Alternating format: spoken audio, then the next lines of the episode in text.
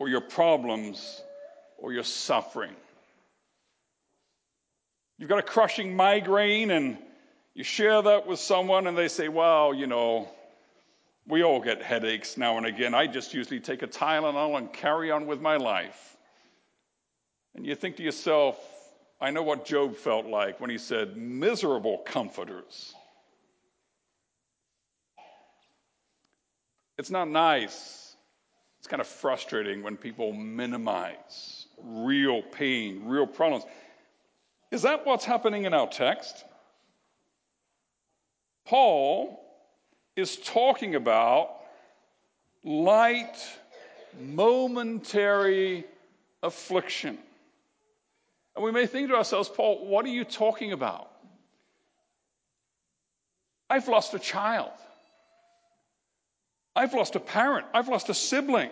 I've lost my spouse. I'm in constant pain. I have a body ravaged by disease. My marriage is breaking down. My family's falling apart. I've been knocked down time and time again in the battle against sin and temptation. I've lost my job. I have a job which is unbearable. I'm dealing constantly with, with the, the painful fallout of abuse and injustice in my life. People make fun of me for doing the right thing. I'm struggling with depression, with mental illness. I can hardly, I can barely hold myself together. What are you talking about when you say light, momentary affliction? Brothers and sisters, as we read these words from the Holy Spirit through the mouth of Paul, we need to understand number of things about what he's saying. Number one, Paul is speaking about his own confession in the light of his own experience. He's speaking about his problems.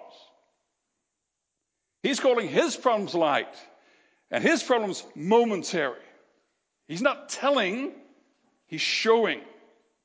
And as Paul reflects on the reaction to his own affliction, we have much to learn from how he deals with it, from how he looks at it.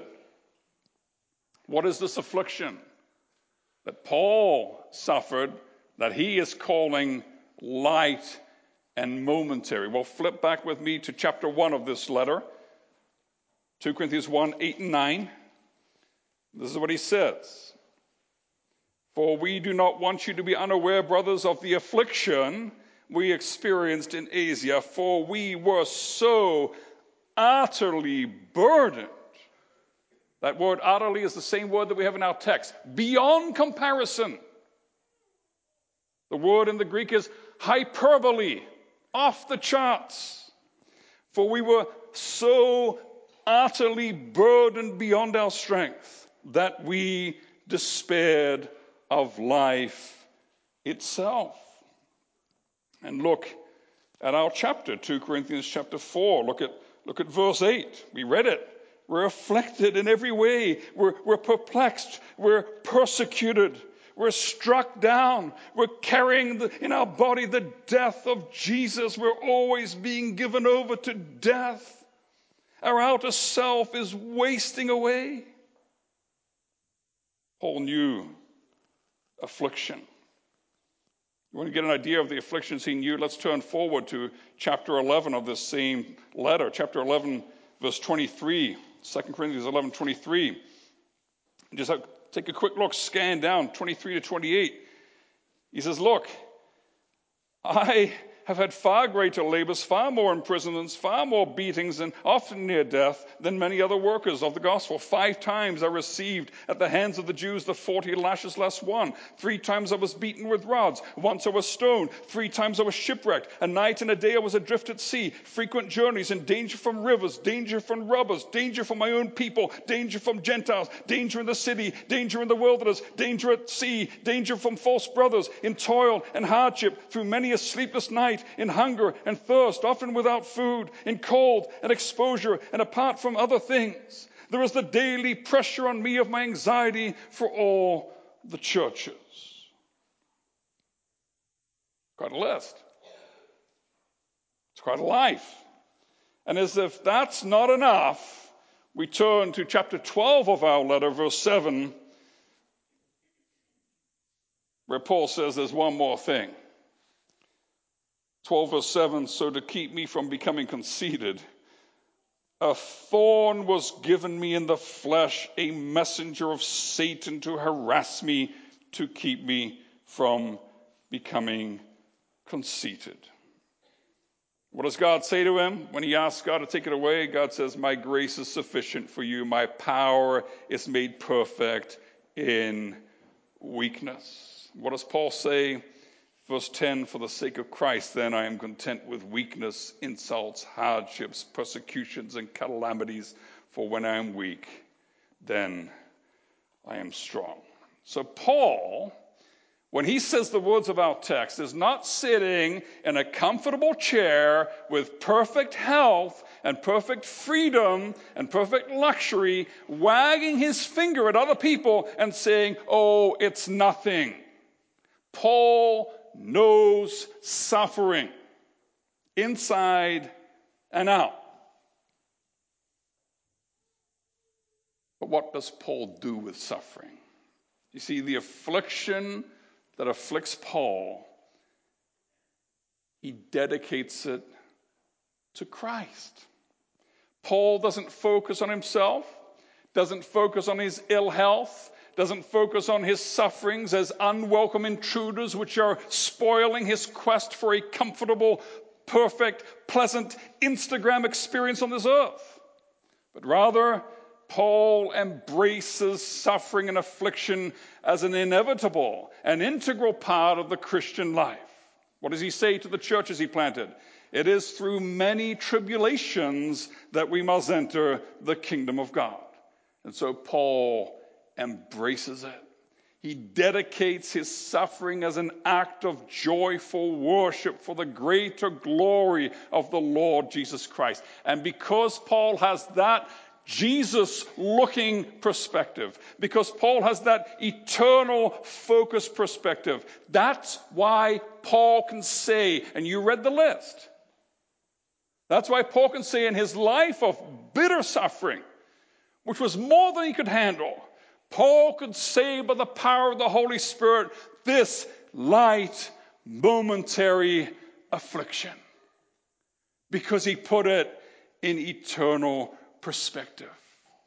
It is preparing for us, says he, an eternal weight of glory beyond all comparison. See, Paul's talking about return on investment here for you business people. What are you getting out of it? The investment to follow Christ is to deny yourself and take up your cross and walk in the way of the cross. All those who desire to live a godly life in Christ Jesus will suffer, will be persecuted, says the scripture. But what's the return on investment for every hour of suffering? There is an eternity of glory. That's the economy of the kingdom. And that's hard for us to conceive and to conceptualize. If you speak to a little two year old and say, listen, if you give me your Sunday candy every week, don't eat it, give it to me, and you do that for five years, then I'll give you a candy store. I think most little two year olds say, Well, I don't know what you're talking about. Give me my candy. I want to eat it right now. They don't have the capability to put into their minds to, to, to, compare the value of this kind of a sacrifice. And that's a little bit what we are like when it comes to eternal glory. We can't conceptualize it, it doesn't fit in our heads. And so when Paul talks about it in our text, he speaks in such a such a an overwhelming way that the translators can't even translate what he's saying. Because twice he uses the Greek word hyperbole, which we kind of weakly translate here as beyond all comparison.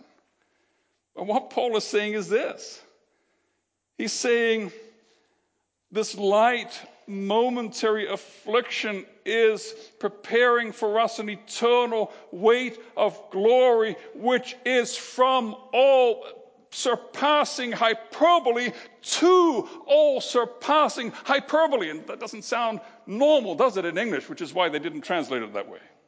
But that's what he's saying. Now, for those of you who haven't had grade 12 English yet, hyperbole in English is an exaggerated statement not to be taken literally. So I could say, for instance, I'm so thirsty I could drink an ocean. Well, obviously, I can't drink an ocean. That's hyperbole, it's, it's exaggeration to make my point. But in the Greek, it's not exaggeration that's in view. The word that Paul's using means beyond all comparison, over the top, off the charts, mind blowing. And glory, the eternal weight of glory, is so mind blowing that he has to double up on this word. The eternal weight of glory is not just mind blowingly awesome, it is mind blowingly awesome multiplied by mind blowingly awesome. I'm sorry, but it, it exceeds the limits of, of speech to be able to describe it. Just think of every happy moment you've ever had in your life, every moment of pure joy, every moment when you felt so close to God, every moment when you just felt such deep love for your spouse, for your children, for your parents, for your family, for your friends, every moment of delight and the best tastes and the best experience and the most delightful feelings that you could ever imagine. And distill all of that into one delicious moment, all of the glorious joys which God still gives us in this life, distill it into one glorious moment and then hold it there and have that moment multiplied by a billion and then multiplied again by a billion and then held forever and ever and ever and ever. That's maybe a beginning, a weak, pathetic beginning to describing the eternal weight of glory. Now, Paul says, the more I get afflicted, the more the eternal weight of glory is being prepared, is pressing in onto my life. Now, let me use an example to try and communicate the connection between the two here. Think of a Christmas present. Maybe some of you still have the tree up. I don't know. Think of the Christmas presents under the tree. And imagine a box under that tree, and you've managed to capture, to take all of the powerful light of the noonday sun, not the heat, just the light. And you've managed to wrap it up in that box. All of the light of that nearest star is packaged in that box under the tree, what would that box look like? Well, it would be just, it would just be radiating. I mean, you'd have to have some pretty thick paper and it would still glow right through. What can possibly keep that kind of intense and glorious light wrapped up? It's going to glow blindingly through the box and the wrapping paper. It's going to shoot powerful rays out through every little crack and crevice in the wrapping. And now let's imagine unwrapping this box. Now, how do you unwrap? Some people are very careful unwrappers. They, they peel the tape off and put it aside to use next year, and the paper as well. But the more childlike amongst us, we, we rip and we, we tear, and, and if it's a hard box to open, we pull out the scissors and maybe a knife, and we, we gouge and we cut and we destroy that wrapping to get to the present inside. You can imagine as that package full of the light and the glory of the sun is unwrapped, the, the light pours out with every rip and, and every tear and with every opening which is gouged with a knife. The more ripping and the more tearing, the more glory. And that is the picture of affliction in the Christian life. You remember what God said to, to Paul, 2 Corinthians chapter 12? Verse 10, he said, My power is made perfect in weakness. That is the dynamic of the Christian life. Power welling up out of weakness, glory shining through affliction. And you see it as we read chapter 4, you saw that the, the, more that Paul suffered, the more that he saw the glory and the grace of God in Christ, the more that he was given over to death, the more the life of Jesus is manifested. And it's all summed up in verse 16, isn't it? He says, We don't lose heart. You know what?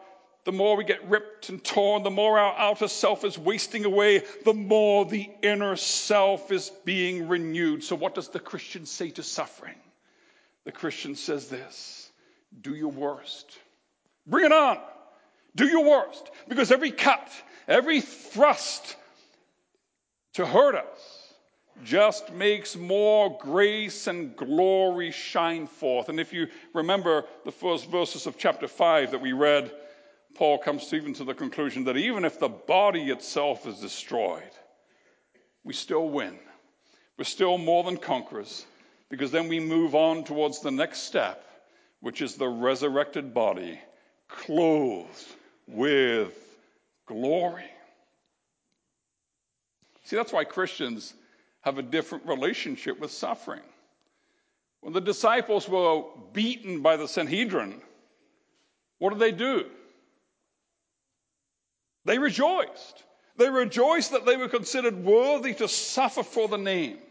That's why when Paul writes to the Philippians in chapter 1, this is what he says to them it, has been granted to you not only to believe, that's the gift of God, but it has also been granted to you, he says, to suffer for his sake. Paul writes to the church and says, You know what? You've got a real privilege here. You, just, you just didn't just get the gift of faith, but you have the privilege, the honor of suffering for the name.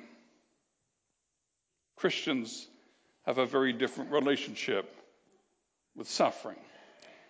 Now, what happens when you rip apart a package which is dark and empty? What happens? Nothing. You just get a mess of broken wrappings. That's what affliction is for the ungodly. The afflictions of the ungodly are foretastes of darkness, the darkness and the emptiness that is their eternal lot. The glorious promise of our text is for Christians. It is for people who can say, it is no longer I who live, but Christ who lives in me. For Christians, for believers, every cut, every wound, every pain of suffering makes it all the more gloriously clear that it is Christ. It is Christ alone. It is He who is my all, He who is my life, He who is my meaning, He who is my hope. It is Christ who is my joy and my glory. And the glory here is not just for the future. It's not as though the scripture says, well, this is where the affliction happens, and then when Jesus comes back, then's the glory. No, the glory, it breaks in powerfully into our current situation. The future glory blazes, it radiates out of every heart full of faith. faith. It radiates from every upturned face of every believer who says in affliction, This is hard, Lord. But whatever I suffer, I, I dedicate it to you, Lord. Lord, let your glory shine through me when I'm mocked because of my faith, when I'm persecuted for the sake of the name.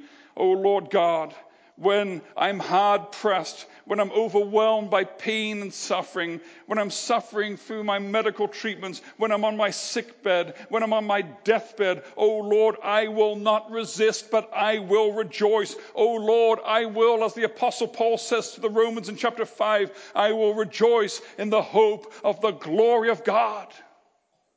And that means I will rejoice in my sufferings, knowing that suffering produces endurance and endurance produces character, and character produces hope, and hope does not put us to shame because God's love has been poured into our hearts through the Holy Spirit who has been given to us.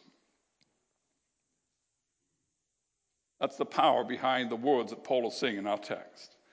That's the source of this kind of faith, this kind of strength, this kind of courage, this kind of hope and joy. The source is not us. It is Christ in us. It is the love of God poured into our hearts. It is the inexhaustible Niagara Falls of grace and glory which God is just pouring and pouring and pouring into our hearts and lives through the means of grace.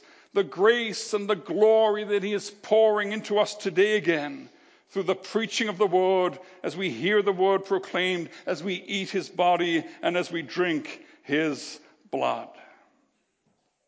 You know, the ungodly, the unbelieving, they spend all their time trying to keep their life perfectly wrapped, an impressive looking package. Every time there's a little tear which reveals the darkness inside, they put a little bit of scotch tape on the rips. They got to keep it all together. They got to make it look like something. But the believer says, Bring it on, Lord.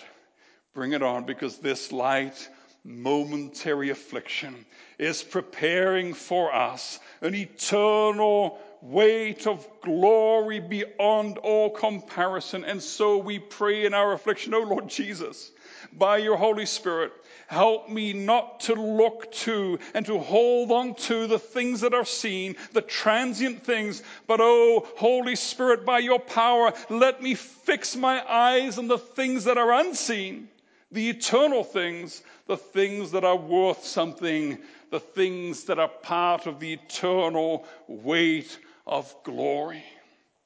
And as we pray that, the Lord Jesus says to us, Yes, my dear child. That's the way to live. That's the way to be. Walk in that way. And here at the table, here is sustenance for the journey. Take, eat, remember, and believe. Amen.